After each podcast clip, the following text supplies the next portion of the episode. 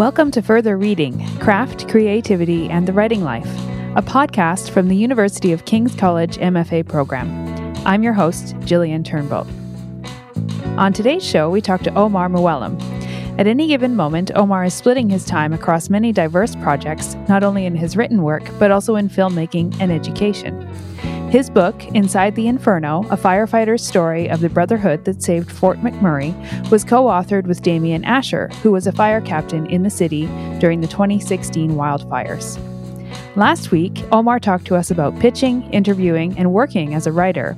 Today, our conversation continues from where we left off, and Omar will tell us about the process of writing his book, his new project, Pandemic University, and we're going to start the episode with some of his best writing tips.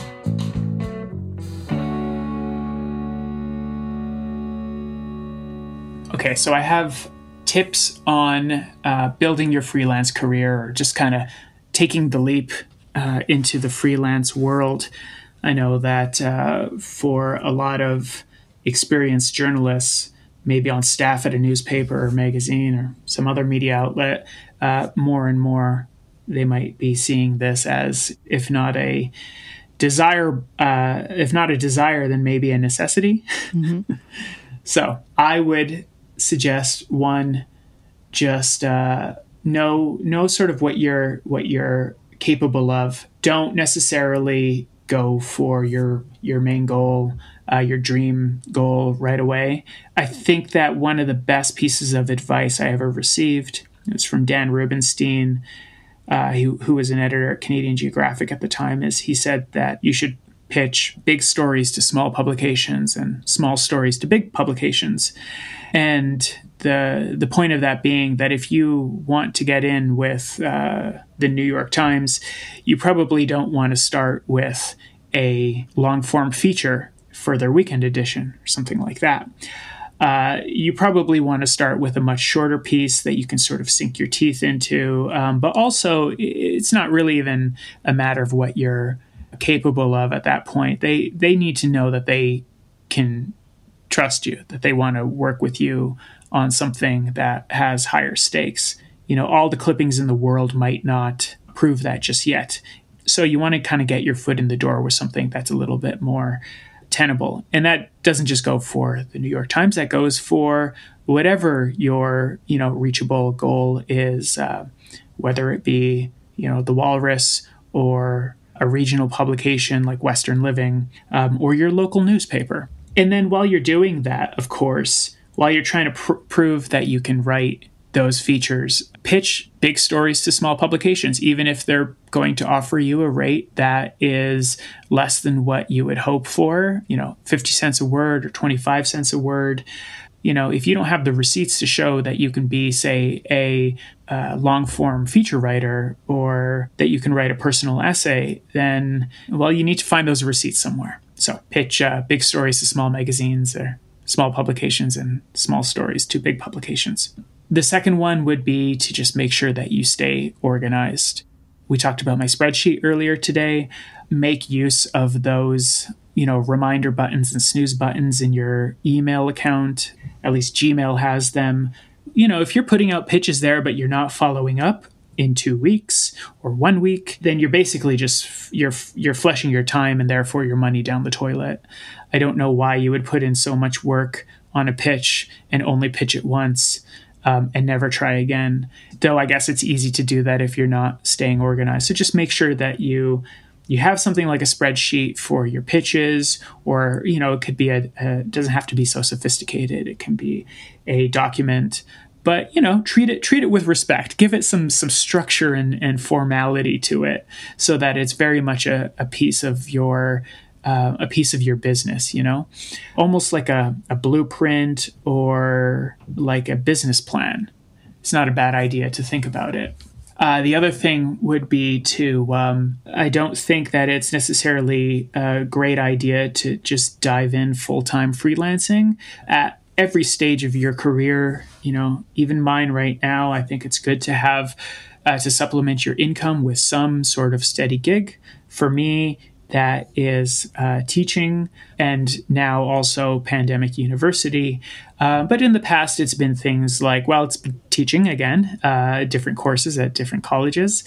I was a, a magazine editor on some small publications, a writer in residence at the library, a newspaper columnist, whatever it is. If you can just sort of find, you know, even $250 a month through some other gig, though hopefully it's something closer to like $1,000 a month through that other gig. Something that covers your utilities, maybe it covers your rent and utilities. That will take a lot of pressure off your life and it'll, free you up to um, pursue the kinds of stories that you want to write. Just don't let it take over your work, I think, unless you want it to. Another piece of advice would be to um, just reach out to editors and let them know that you are available. Look, it's it's always best to start to sort of you know introduce yourself with a pitch definitely the best practice. You know if you if you have a lot of experience and you're transitioning out of uh, a newsroom it's not a terrible thing to just you know email some editors you know or know of or that you have interacted with on twitter and just let them know hey i'm freelancing now. I'm available. If you have any assignments that you think i would be good at please think of me. If they reject your assignment or your, your pitch, just reply with, thanks for considering it. If you have any, I'll, I'll try to think up another pitch for you, but also if you have any assignments, please think of me. In pre-pandemic times, it was quite easy to get a coffee with someone and have those, you know, have those conversations. But look, in, in post-pandemic time, it's not an unusual thing to set up a Zoom with, you know, an editor and just do the exact same thing that you would do if you were having coffee together. You know, those those personal connections help tremendously, maybe more than we'd like to give credit to. Um, I and then I does that bring me to my fifth tip? I think so. I think so. uh, I think just you know don't sell yourself short on money, like specifically on money. Um, ask for more money if you think you deserve more money um, and that you can earn that money. I often do whenever I think that what you know what was offered to me is insufficient. I think that we underestimate how much that kind of professionalism looks good on us. We don't think that you're being a thorn in their side by asking for more money. Yes, their budgets are limited. Look, worst thing that's going to happen is they're going to say no, and you have the choice to make whether you want to take the assignment or not. But if you believe you're being underpaid, then you should probably do something about it.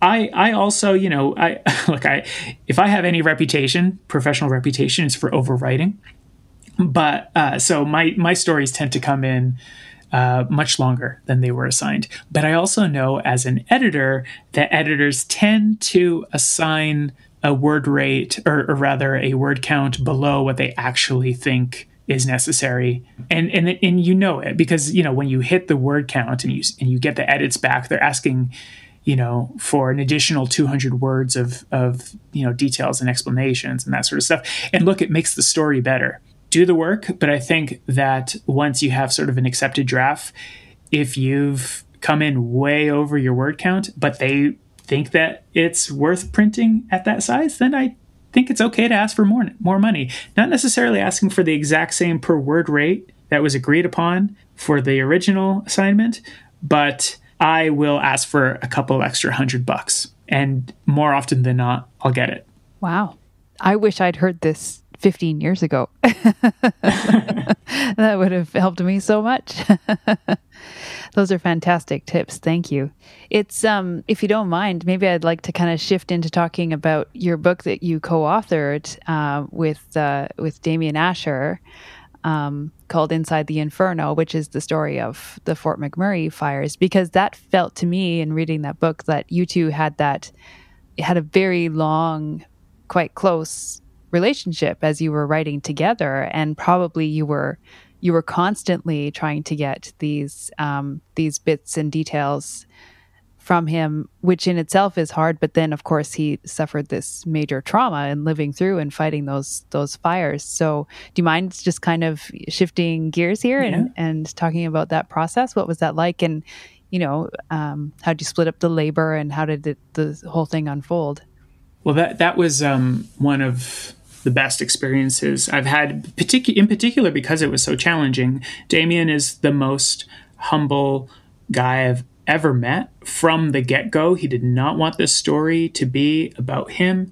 He wanted it to be about the fire department, about the, you know, the quote unquote, you know, brotherhood.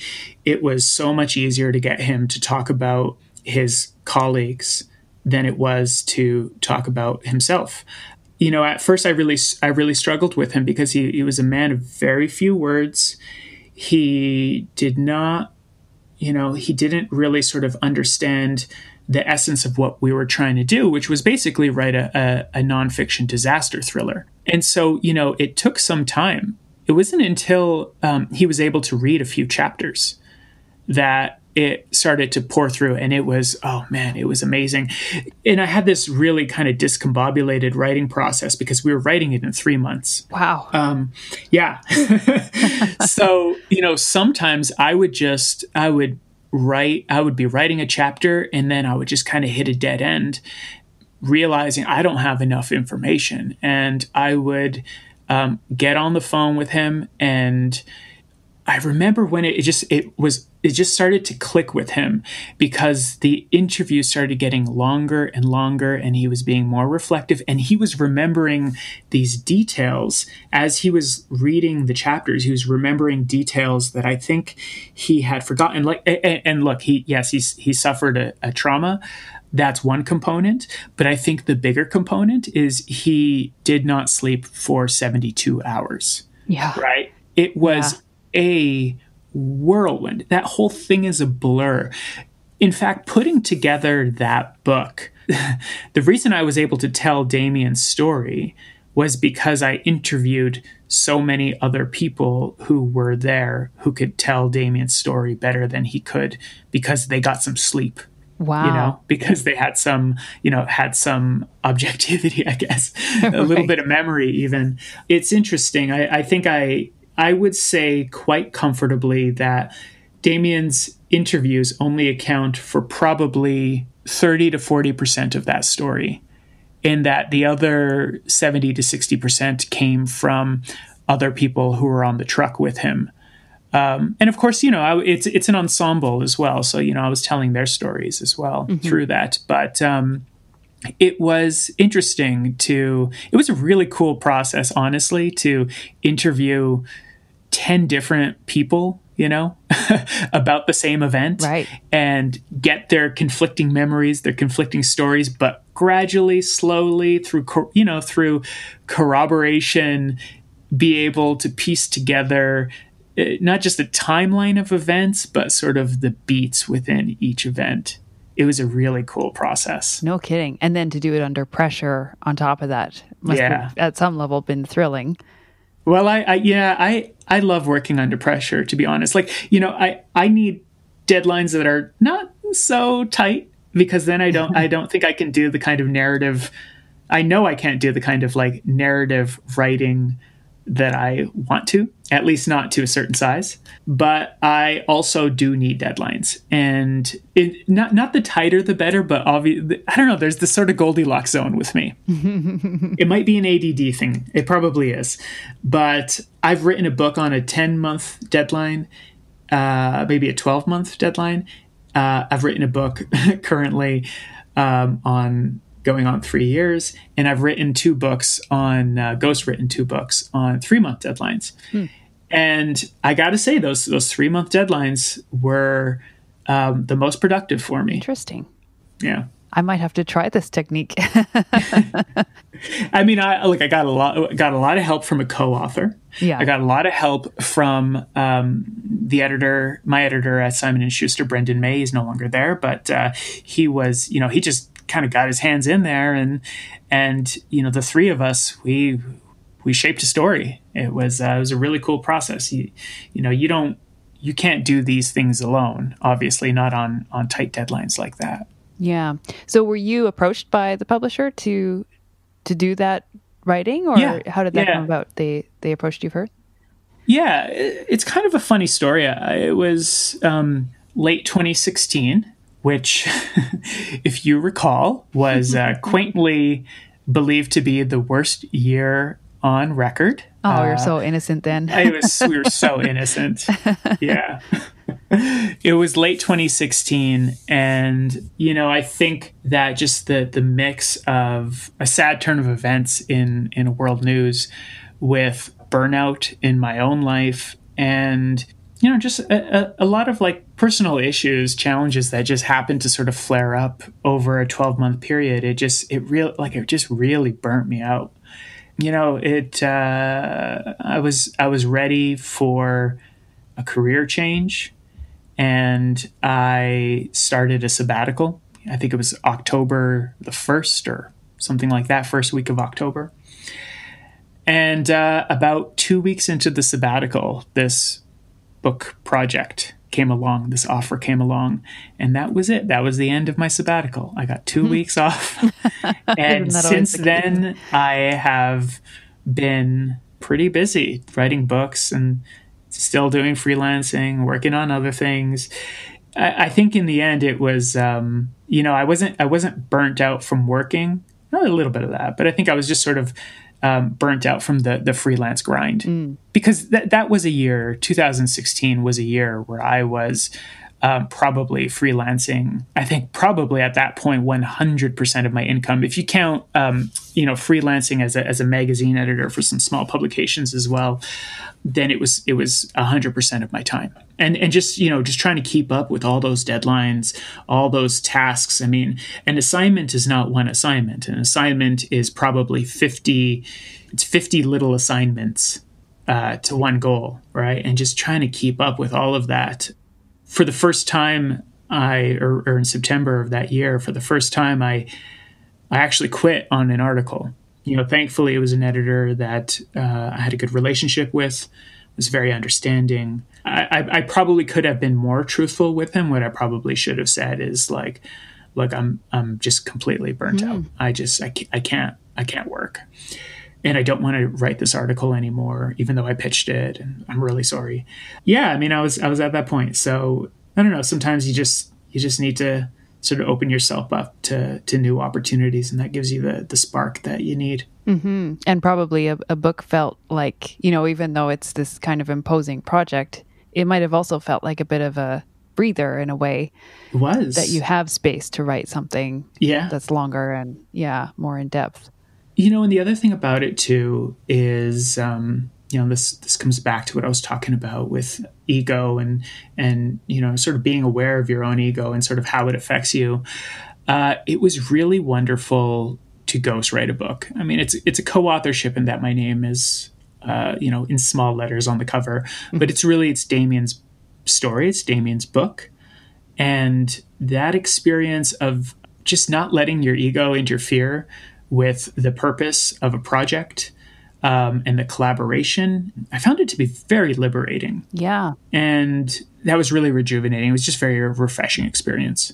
okay so now I, that makes me want to totally shift directions again because i feel like part of the blessing we or the sort of one, wonderful part of being a writer that we have is that we can you know free ourselves from that pressure of having a byline and and in many ways become a member of the community where that is less important, whether it's through mentorship or teaching, which of course you also do, and then through these kind of more community based initiatives. And of course, that leads me to Pandemic University. So rather than me talk about it, how about you just tell us what it's all about and how the, the project emerged for you?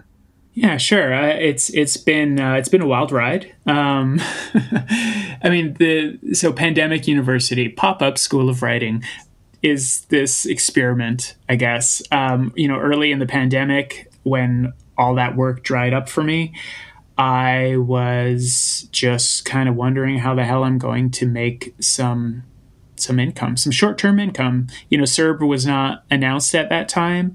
I think I had. Uh, maybe applied for the Writers Trust uh, Relief Fund, which was a, a beautiful initiative to, to sort of just get a little bit of money in writers' pockets during hard times. And I just, you know, the, the, I think having one assignment sort of vanish like that in a year is significant. To have three gigs back back to back in one week, it just it really startled me. And I was mm-hmm. talking to other freelancers they were experiencing the same thing or oppositely. They'd um, like my, my friend Christina Frangou who is a really just an amazing medical reporter. She'd never been busier obviously pandemic but she'd never been more poorly paid because the pay rates had overnight just collapsed. And that freaked me out. I guess i just was trying to buy some time. Hmm.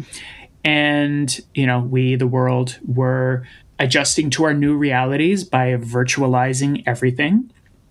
And, you know, after a, a Zoom call with my freelance friends where we were griping, um, it was my first experience with with Zoom, and I just found it um, kind really impressive how easy it was to put on a presentation, share your screen, you know, just, just the various features in, involved in it. And so I um, thought, well, you know, I I've done I've taught classes on writing. I have done um, innumerable seminars, workshops, and I know other writers who've done the same. A lot of my friends all have like one or two webinars in their back pocket. So, you know, why don't we package them together? Uh, I'll give it a funny name, Pandemic University. It'll it'll make people smile and and maybe you know nostalgically take us back to our better college years, uh, feeling hopeful and youthful, etc. Mm-hmm. And put it up there. And uh, the idea came to me on on April first. Uh, by the end of the day, I had a graphic designer working on a logo, a web designer, you know, a web page, and you know, I think at the back of my mind, I thought, well, this, if nothing else, Pandemic University is a great name, so maybe I should try to register this this name or look into trademarking it. So I started making moves on that, and then I also sought out permission uh, from Universities Canada to use university in in the name just because you know I didn't I didn't want to be Trump University. Oh yeah, and and they gave and they gave me you know the vice president gave me their blessing. Uh, yeah, and uh, I just went forward and and by April the thirteenth it launched. I'll be completely honest. I did not think that it was. You know, I, I didn't know for sure if it was going to be successful. I prayed that it would break even, you know, with my original budget of two to three thousand dollars, um, mm-hmm. which my wife approved.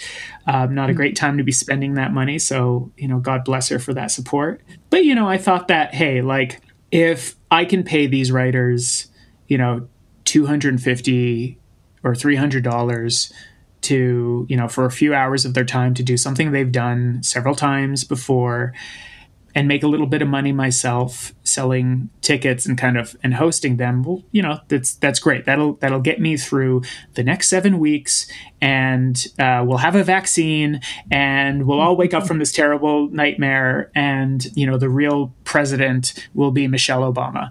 Uh, so i you know i it went live and i started announcing it on twitter with a little bit of a tweet thread and I think by the third tweet, an order came in.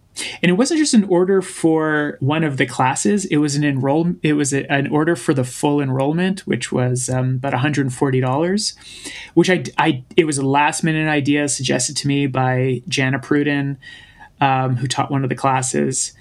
And um, I really didn't expect that to be very popular. And what ended up happening is I think over 250 people enrolled. Another another 400 people maybe took uh, you know a class or two or three, and it just kind of grew into this little community. It was weird. I mean, it, it, you know, I call it Pan U now, but that was sort of a term that people naturally started using, Pan U.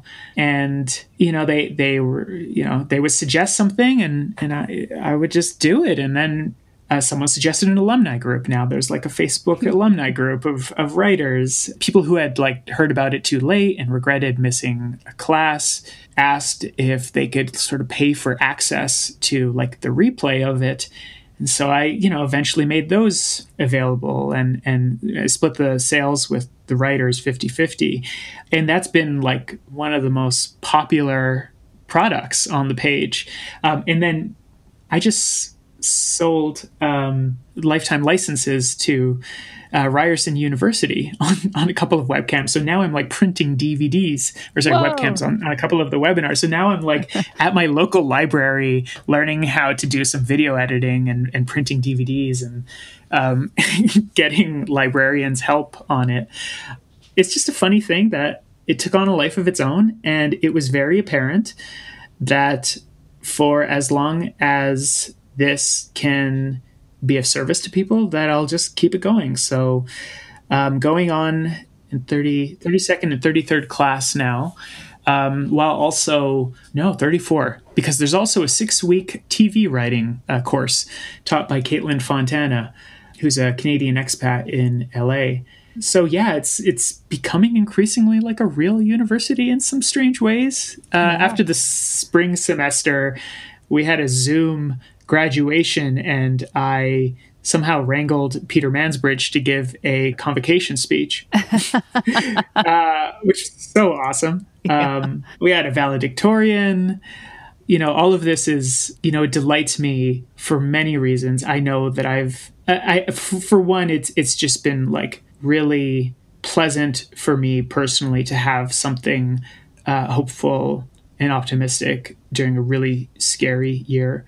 But I also know, you know, people have from letters I've received from people that it meant a lot to them to to be a part of this community, to have something to look forward to a couple times a week, especially in the, those early quarantine months of April and May. And to just kind of, you know, have a, a virtual community. You're seeing the same faces over and over again. So that's meant a lot to me. I never got a degree. I never went to a real university. You know, I got a couple of film diplomas. I went to college for one year and dropped out. I still am a little bit insecure about the fact that I don't have a formal education. And so to have created a small little educational institution that I get to call a university and I get to call myself a fake dean. you know, and, and and teach what I love or or recruit other people to teach what I love and and pay them you know, I think a a decent amount for the work that they do. I've been able to to increase those fees um, a fair bit. It delights me to no end. It makes me smile just thinking about it. Can you tell me about your new book that's coming out next year? I'd love to. It's called Praying to the West. It is a travel memoir about mosques in the Americas. And uh, the mosques are really just sort of a placeholder for Muslims in the Americas, telling the full alternate history of Western colonization and Western uh, settlement through the untold experiences of Muslims. W- when we think about Muslim Americans or um, and I use the term Americans broadly to speak about you know the the greater America. You know, we tend to think uh, it started in the last you know half century, but of course the the history runs back 500 years with um, enslaved Africans. Up through indentured Indians in the Caribbean, uh, and so on and so forth. And in the process of of writing this, uh, of doing this travel memoir, uh, for which I traveled from Brazil up to the Arctic, sort of profiling 13 mosques along the way. In the process of it, I uncovered some incredible family history uh, or about my family. You know, I was one of those people who really kind of thought that Western Muslim history started uh, basically in 1971 when my dad immigrated here.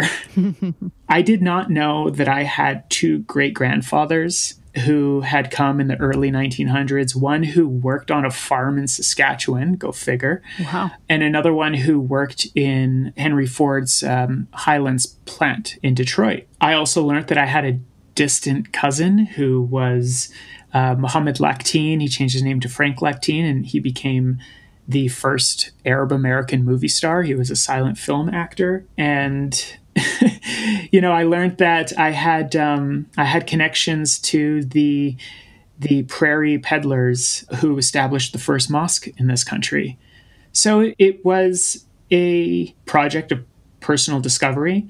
You know, at the same time, I, I sort of uh, have been working through a lot of my own hangups with uh, religion and my uh, cultural upbringing through this book as well. It's been, you know, it's been quite a process, kind of a, a, bit of a slow process too. It's it's it's not like any work that I've done before, and uh, I wish I, someone was was co-authoring with me. I could sometimes I feel like I could use a ghostwriter myself, but uh, it's really been one you know professionally the most incredible experience I've ever had. Just because I've I've I've never been exposed to more experiences, more learning about more hardship, but I think most importantly, like just meeting so many inspiring people. It's not a secret that if not the uh, the majority, close to the majority of refugees today are uh, Muslim people. You know whether they're observant or not, but you know they come from sort of that Muslim majority nations,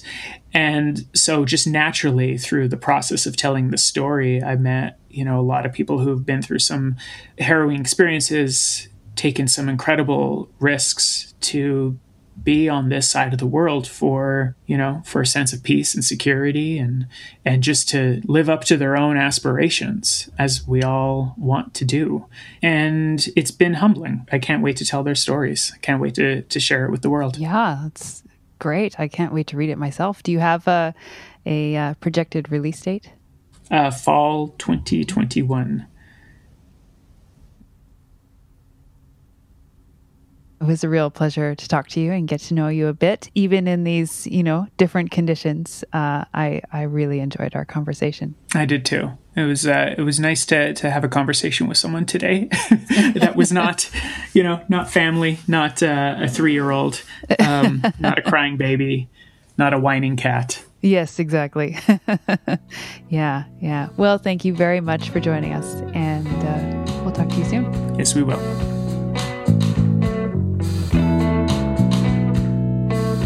If you're interested in writing nonfiction, the University of King's College MFA in Creative Nonfiction might be for you. Find out more at ukings.ca/slash MFA. And if you'd like to hear more book related conversations, check out Bookings, the podcast of our friends at the King's Co op bookstore. That's it for today's show. Thanks to Omar Mouallem for taking the time to talk with us. His latest book, Inside the Inferno, a firefighter's story of the brotherhood that saved Fort McMurray, is available from Simon & Schuster. Further reading is produced by the University of King's College MFA program in creative nonfiction. Our editors are Kirsten DePina and Samantha Hepperly. Music by Pete Johnston. Graphics by Mike Smith. I'm your host, Jillian Turnbull. Thanks for joining us. See you next time.